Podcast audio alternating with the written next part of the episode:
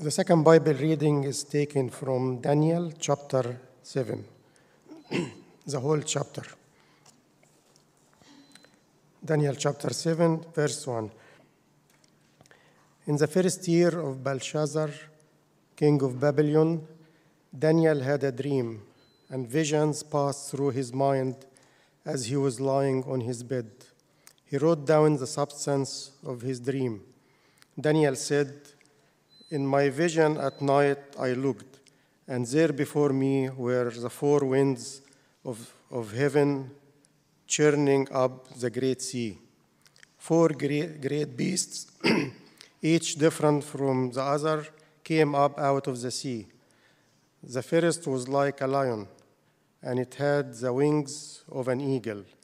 I watched until its wings were torn off, and it was lifted from the ground so that it stood on two feet like a man, and the heart of a man was given to it. And therefore before me was second beast, which looked like a bear. It was raised up on it on one of its sides, and it had three ribs in its mouth between its teeth. It was told, Get up and eat your fill of flesh. After that I looked, and there before me was another beast, one that looked like a, a leopard. And on its back it had four wings like those of a bird. This beast had four heads, and it was giving authority to rule. After that, in my vision at night, I looked, and there before me was a fourth beast, terrifying and frightening and very powerful. It had a large iron teeth. It crushed and devoured its victims and trampled underfoot whatever was left. It was different from all the former beasts, and it had ten horns.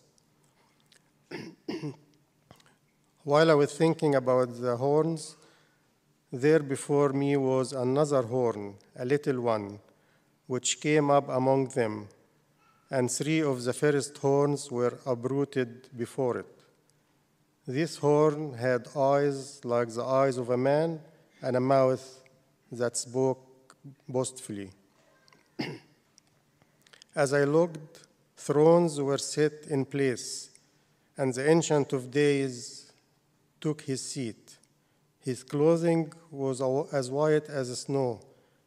The hair of his head was white like wool. His throne was flaming with fire, and its wheels were all ablaze. A river of fire was flowing, coming out from before him. Thousands upon thousands attended him. Ten thousand times ten thousand stood before him. The court was seated, and the books were opened. Then I continued to watch because of the boastful words the horn was speaking. I kept looking until the beast was slain and its body destroyed and thrown into the blazing fire. The other beasts had been stripped of their authority, but were allowed to live for a period of time. In my vision at night, I looked, and there before me was one like a son of man, coming with the clouds of heaven. He approached the Ancient of Days and was led into his presence. He was giving authority, glory, and sovereign power. All peoples, nations, and men of every language worshipped him. His dominion is an everlasting dominion that will not pass away, his, and his kingdom is one that will never be destroyed. I, Daniel, was troubled in spirit, and the vision that passed through my mind disturbed me. I approached, I approached one of those standing there and asked him the true meaning of all this. So he told me and gave me the interpretation of these things. The four great beasts are four kingdoms that will rise from the earth. But the saints of the Most High will receive the kingdom and will possess it forever, yes, forever and ever. Then I wanted to know the true meaning of the fourth beast, which was different from all the others and most terrifying. With its iron teeth and bronze claws, the beast that crushed and devoured its victims and, troubled, and trampled underfoot whatever was left.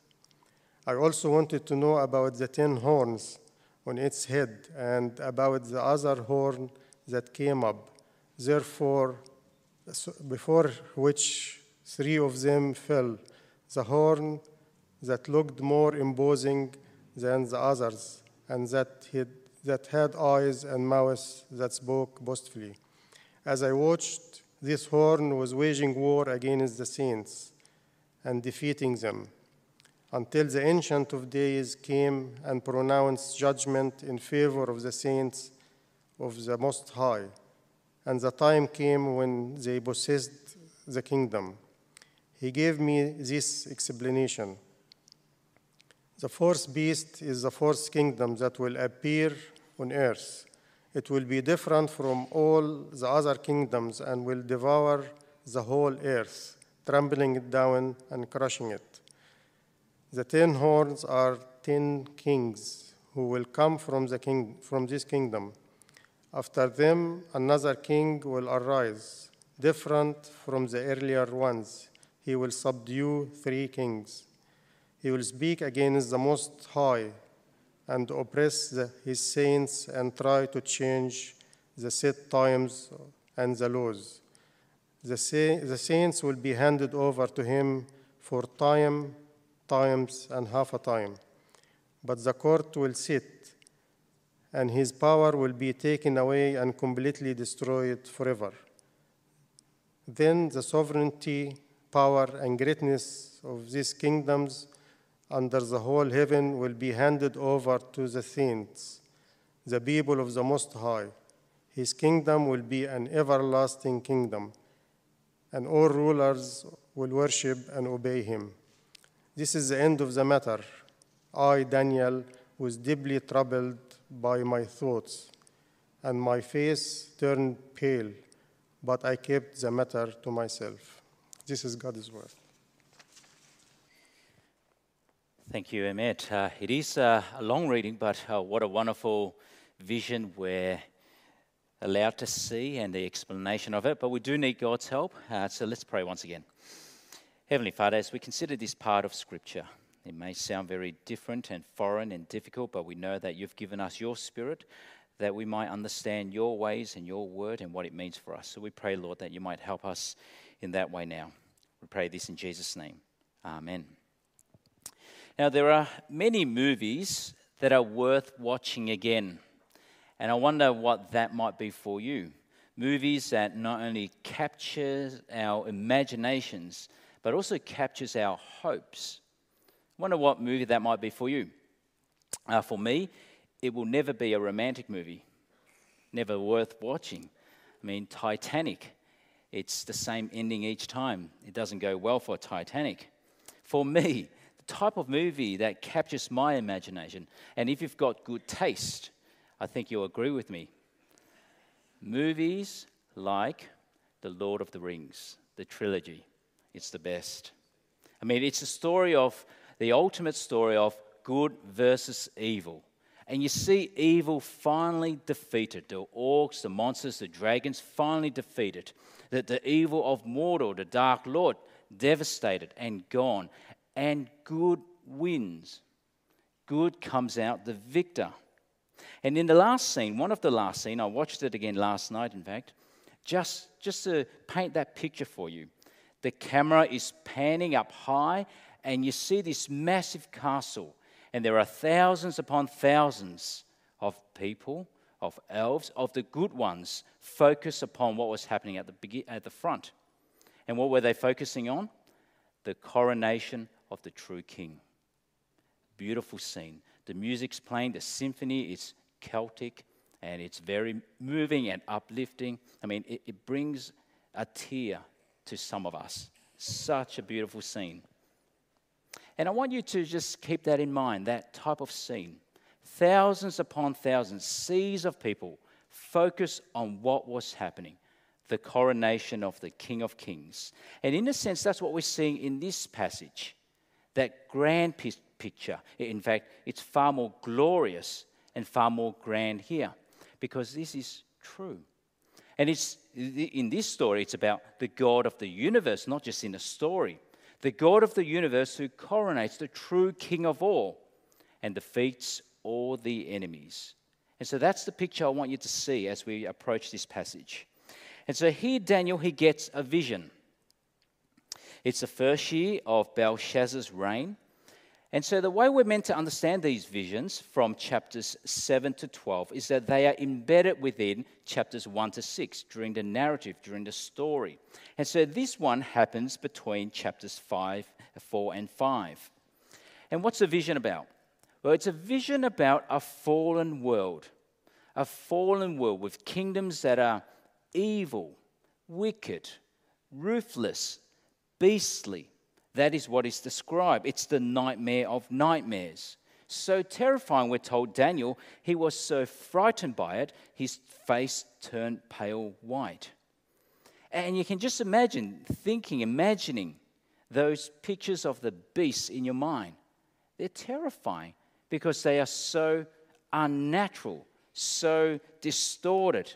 I mean, this past week, I know many of the growth groups in our church, you attempted to draw some of these beasts in our youth group as well. And if you haven't, it might be uh, a, helpful exercise just to, you know, work your imaginations. But I've got some examples for you. In my growth group this past week, the first beast, what was that about? Half lion, half eagle. This was what one came up with. It's meant to be frightening. This one's a lot better from someone you know. The second beast, what's that about? Well, that's, that's a bear. Looks like a teddy bear with whiskers. It's meant to be ribs, meant to be, you know, devouring something. And here's another, it's a teddy bear. Uh, good effort. The third one, the, the leopard with four heads and four wings, looks like some insect to me. This one's a little bit better by someone else in my growth group. And the final one, the most fierce and fearsome of all, ruthless, devouring, defeating everything in its path. Looks like a guy with a bad haircut and bad teeth. And this is another one. But anyway, you can see how difficult it's just trying to picture these beasts in your mind. But they're not meant to be like that, which some of them were quite cute, in fact. They're meant to be terrifying. Now, what do we know about them? Well, firstly, we know they came from the sea. Have a look. If you have your Bibles, we'll work our way through parts of this chapter. Verse 3 Four huge beasts came up from the sea, each different from each other. Now, what's that meant to tell us? These beasts coming from the sea. Well, in the book of the, in the Old Testament, in fact, the sea represents chaos and disorder, danger, all that was mysterious you know, you stay away from the sea. And so the story of Jonah, we're frightened of people to be thrown into the sea. That is dying. You, you don't want to do that. And that's why when we get to the New Testament, when Jesus in the storm, he was able to calm the wind and the waves. What was the response of the disciples? Because who can deal with the chaotic sea? And so their response was, Who is this man? Who could bring order to where there is chaos. And so, what we learn already is that these beasts, these worldly kingdoms, arise from a fallen, chaotic world. Now, what, what are we told about them? Well, we're told they're terrifying, fearsome, beastly mutants. It's meant to conjure up images that are so unnatural. You don't see these type of creatures in our world. It's meant to bring to mind how how fallen this created order has become. Because if we think back to the creation itself in Genesis chapter 1, what happened there? How did God create the world? How did God create the animal kingdom? Well, He created each animal according to its kind. Do you remember that phrase? Each animal according to its kind, and that was good. A lion was a lion, an eagle was an eagle, and that was good. But here we see these mutants where you've got a blend of a lion and an eagle. And so, what that's meant to tell us is that this fallen world is corrupted, it has perverted God's creation order. And so, when humanity, humanity abandons the rule of God, turns its back to God, and turns away from God, the rule of humanity and the rule of the kingdoms of this world becomes beastly. And we saw that example with Nebuchadnezzar himself. Remember that earlier, a few chapters earlier? What happened to him when he was so proud? Look at what I've achieved. He's putting himself up against God. He fails to recognize that there is a God above him. He becomes like a beast, remember that? Eating grass with fingers and nails like claws. And so these beasts, they're terrifying, but they're showing how they have perverted God's creation order. No longer a human being, no longer humanity ruling this world, but mutant beast. And of course, they're not just beasts in the sense that they're frightening, but they're meant to represent all that is wrong and evil. This is the battle between good and evil on the cosmic scale. And so, I guess then the next question is what kingdoms do they represent? We know that these four beasts are four kingdoms, so what kingdoms are they? Well, what we see here in chapter 7 is a parallel of chapter 2 with Nebuchadnezzar's vision. Remember what he saw? He saw the statue with the four different parts gold, silver, bronze, iron, clay, the four different parts. Well, it's in a sense a parallel of that. And so the first kingdom, you can say it's perhaps the kingdom of Babylon, the head of gold. That was Nebuchadnezzar. And after that, it could be the subsequent kingdoms that arose the Persians, the Greeks, the Romans. But this is again the point at which it is important to remember how apocalyptic literature works, just like what Michelle has shared. You know, many PhDs and ink used up trying to identify one to one what these beasts are, where they were in human history, and which kingdom they were. What is the ten horns, which is the one horn, and trying to harmonize it all with human history, and perhaps to even use it to predict the future.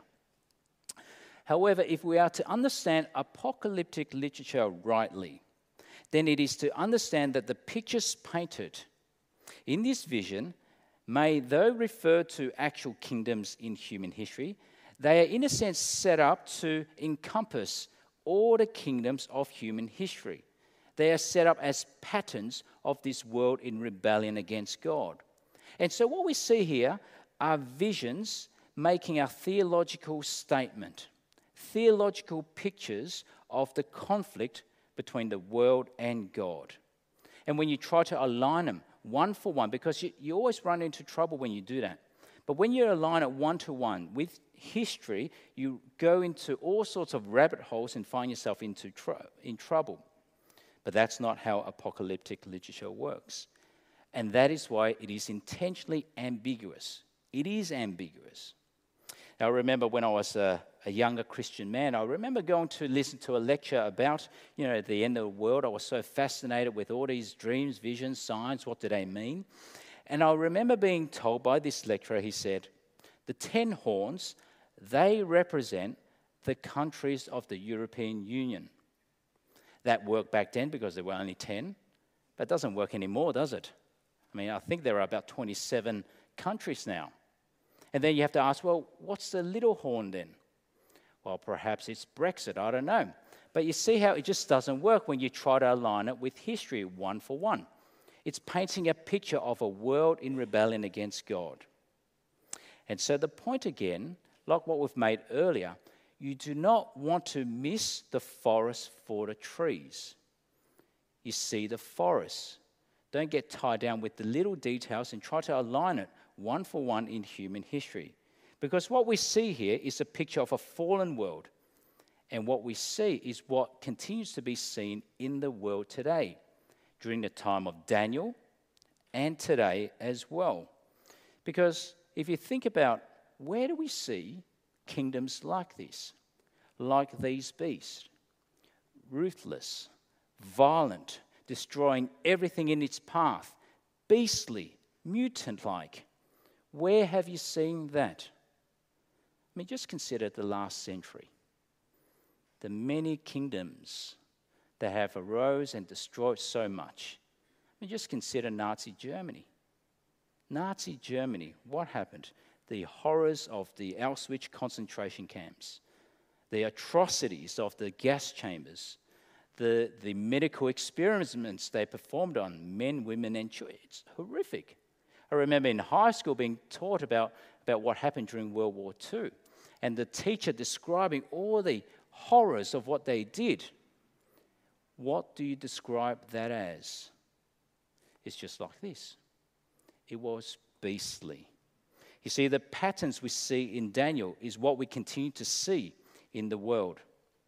And so, if you were Daniel at this point, that's what you've seen in your vision. How would you be feeling at this point? You see these pictures of these terrifying beasts. Well, you'd be thinking, well, what hope is there for me?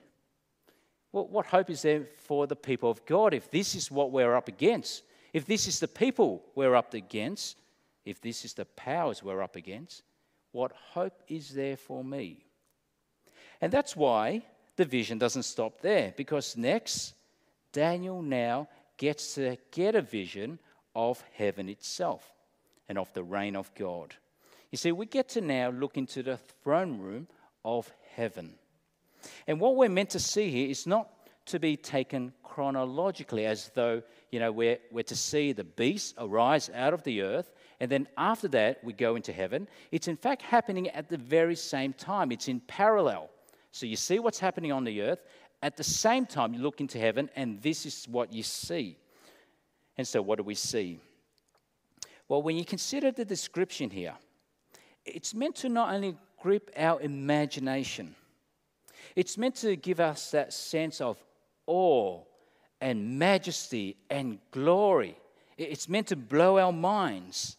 You see, what we're meant to see here is a vision that is beyond words can even describe. Because how do you describe the indescribable? How do you describe the indescribable God? How do you confine the glories and majesty of God in heaven to finite human words? I mean, hymn writers have attempted that, haven't they? Immortal, invisible, God only wise, in light inaccessible, hid from our eyes, most blessed, most glorious, the Ancient of Days, Almighty, victorious thy great name we praise. I mean, the hymn writers, they have attempted to describe the indescribable. And this was Daniel's attempt. Verse 9, have a look. As I kept watching, thrones, plural, were set in place, and the Ancient of Days took his seat. Now, why is God described as the Ancient of Days? This is where we find it. We sing about it, this is where it comes from. It's because, unlike the beast, who all had a beginning. God is from all eternity. And then we read on. The picture is filling up. His clothing was white like snow, and the hair of his head like whitest wool. It's meant to describe the wisdom of God, his purity, his holiness. You, you can't get to him, he's so bright. Stands in stark contrast to the beast. And then we read on. His throne was flaming fire its wheels were blazing fire. Someone in my growth group said, Is that a wheelchair? No, it's not a wheelchair. It's a chariot throne. It's to represent power and glory of the king who reigns.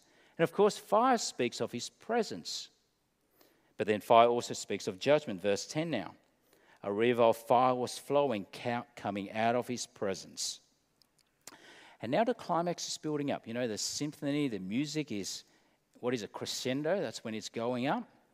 And then we read, thousands upon thousands served him. 10,000 times 10,000 stood before him. The court was convened and the books were opened. It is judgment. And so what happens? While this was happening on earth, the beasts were coming out of the sea. In heaven, this was happening. They are being destroyed, their dominion removed, though some were allowed to go on for a little longer. Now, what this should highlight to us as we see, in a sense, two realms. We look at the earth and we see the beast. You look into heaven and you see the Ancient of Days. What it's meant to bring to mind is that the forces of evil and the forces of good, it's not a 50 50 and we don't know who's going to win. You see, it's wrong when we think about God and evil as though it is a dualism. It's not a dualism at all. It's not 50 50 and we, we just don't know who's going to come out on top. God is sovereign over all. Even though on earth these beasts were raging, in heaven God still reigns. God gives dominion and God can take it away. And that's what happens in this heavenly throne room. Verse 13 now, have a look. And suddenly, one like a son of man was coming with the clouds of heaven. Who is coming? Not a beast. Remember the pictures in our mind so far? Not a half human, not a mutant, but one who is fully man, a son of man. Now, why is that important to remember? You see, right at the very beginning in God's creation, who did God intend to rule the world? He did not give the rule of the world to the animal kingdom. He did not give it to the monkeys or the donkeys or the koalas. He gave it to humanity. That's the picture of Genesis 1. But that was distorted because now you've got these beasts ruling the world. But you see, the one made in the, in the image of God are the ones who are meant to rule. And so when humanity failed, and now the rules of the world are beastly, God has not failed because in the end, God will still install a human as ruler over all. A human who will restore humanity's lost dominion over creation. Do you see the point there? The world's destroyed. God intended a human being, and it will be a human being who will rule. And then we read on where is he coming from? Well, we see now he comes with the clouds, which is meant to remind us well, he's very different to those beasts who came from the sea. He comes with the clouds. Now, what do you think that suggests? If this one, like a son of man, come with, comes with the clouds. Well, what it at least suggests is that he's not creaturely, but divine. And already the picture is getting a bit messed up in our heads, I suspect. It's sending mixed messages. He, he's, he's a human being, he's one like a son of man. But yet he's coming in a cloud, so perhaps he's also divine.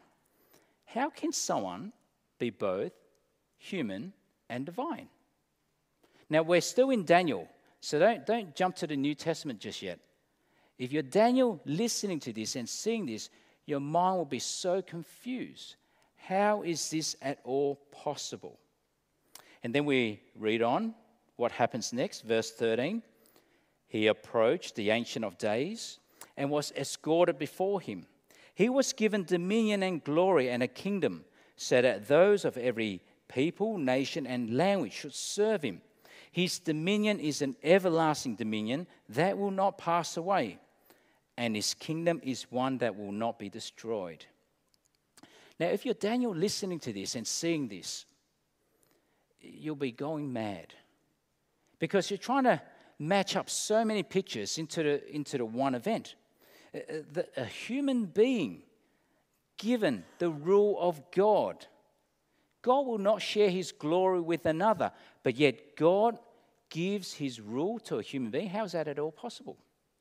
This human being receives worship from the tribes and the peoples and the nations. Only God is to be worshipped. How is a human being meant to be worshipped?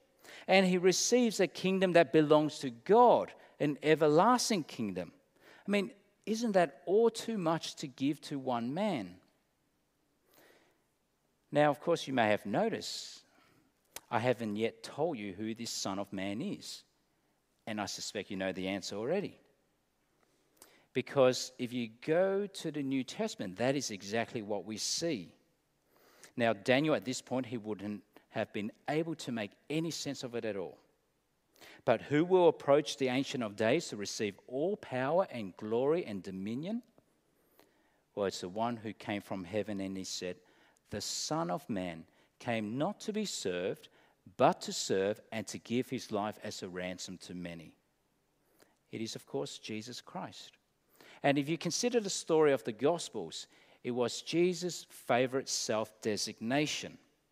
And so when Jesus said, I am the Son of Man, he's not merely talking about his humanity. We have to remember that. We see it so often in the Gospels. When Jesus says, I'm the Son of Man, he's not talking merely about his humanity, but he's talking about Daniel 7 I am the divine ruler, entrusted by God with his kingdom. And that's why when the chief priest heard Jesus say, I'm the Son of Man, he said, That's blasphemy. How can you claim to be divine? And so the next question then becomes when will the Son of Man be given power and dominion? When do you think this vision that Daniel was seeing, when was that going to happen? Well, the Son of Man, do you notice in this passage, came with the clouds and he approached the Ancient of Days. Where's the Ancient of Days? The Ancient of Days is in heaven, which means he's coming to heaven, to God. Now, often when we hear about Jesus coming in the clouds, the coming of Jesus, we immediately think the second coming. I suspect many people think that way, but I don't think that's what he said here. He's coming to the Ancient of Days, which means he's coming to God. It is really the coronation of Jesus Christ. And when did that happen? When was or is Jesus yet to be coronated? Well, it has happened already. After his death, resurrection, and ascension back to God in heaven, that was his coronation. It is why Jesus was able to say after his resurrection, what did he say to his disciples at the end of Matthew? All authority in heaven and on earth has been given to me. He is saying, That is me. I am Daniel 7, the Son of Man in Daniel 7. But there's another layer to what we're seeing here in Daniel 7. Because at the same time, though it speaks of him going to the Ancient of Days, there's a lot of language here that sounds a lot like the second coming. Judgment Day, when all evil will be destroyed and every tongue and nation worship him. Is it the second coming? Is it the first? What do you think? Well, uh, this is what I think is happening here. From the vantage point of Daniel, the coming of Jesus looked like just the one event. From Daniel's perspective, it was only the one event from his vantage point. However, from our vantage point, we can see that this one event was separated by distance, by time, the first and the second coming. The first, in his death, resurrection, and ascension, coronated as king, and the second, in his glorious return in judgment. And so, from Daniel's perspective, it's like looking through a telescope. So, if you look through a telescope and you see a star, it might just look like one big star, but there's perhaps another star behind it you just can't see. You only see the one. But from our vantage point, we can see it's actually the two events. But then, again, it might sound a little bit confusing, but not missing the forest for the trees, the point remains the same. On earth, it is chaotic disorder, but God still reigns and he'll give his rule to one like a son of man, not the beast. And that is what is finally interpreted in the rest of this passage. Whatever's being played out in human history, in heaven, it is a different story. But on earth, we are told here it will not be easy for the people of God. Not for Daniel, not for any believer after him. Why? Because we're told it will be characterized by persecution. Look at verse 21. This horn waged war against the holy ones and was prevailing over them. That will always remain the case until Jesus returns. These times will be characterized by persecution. If it were not so, we would, need, we would not need Barnabas Fund or open doors. And it is also characterized by blasphemy. Look at verse 25 now.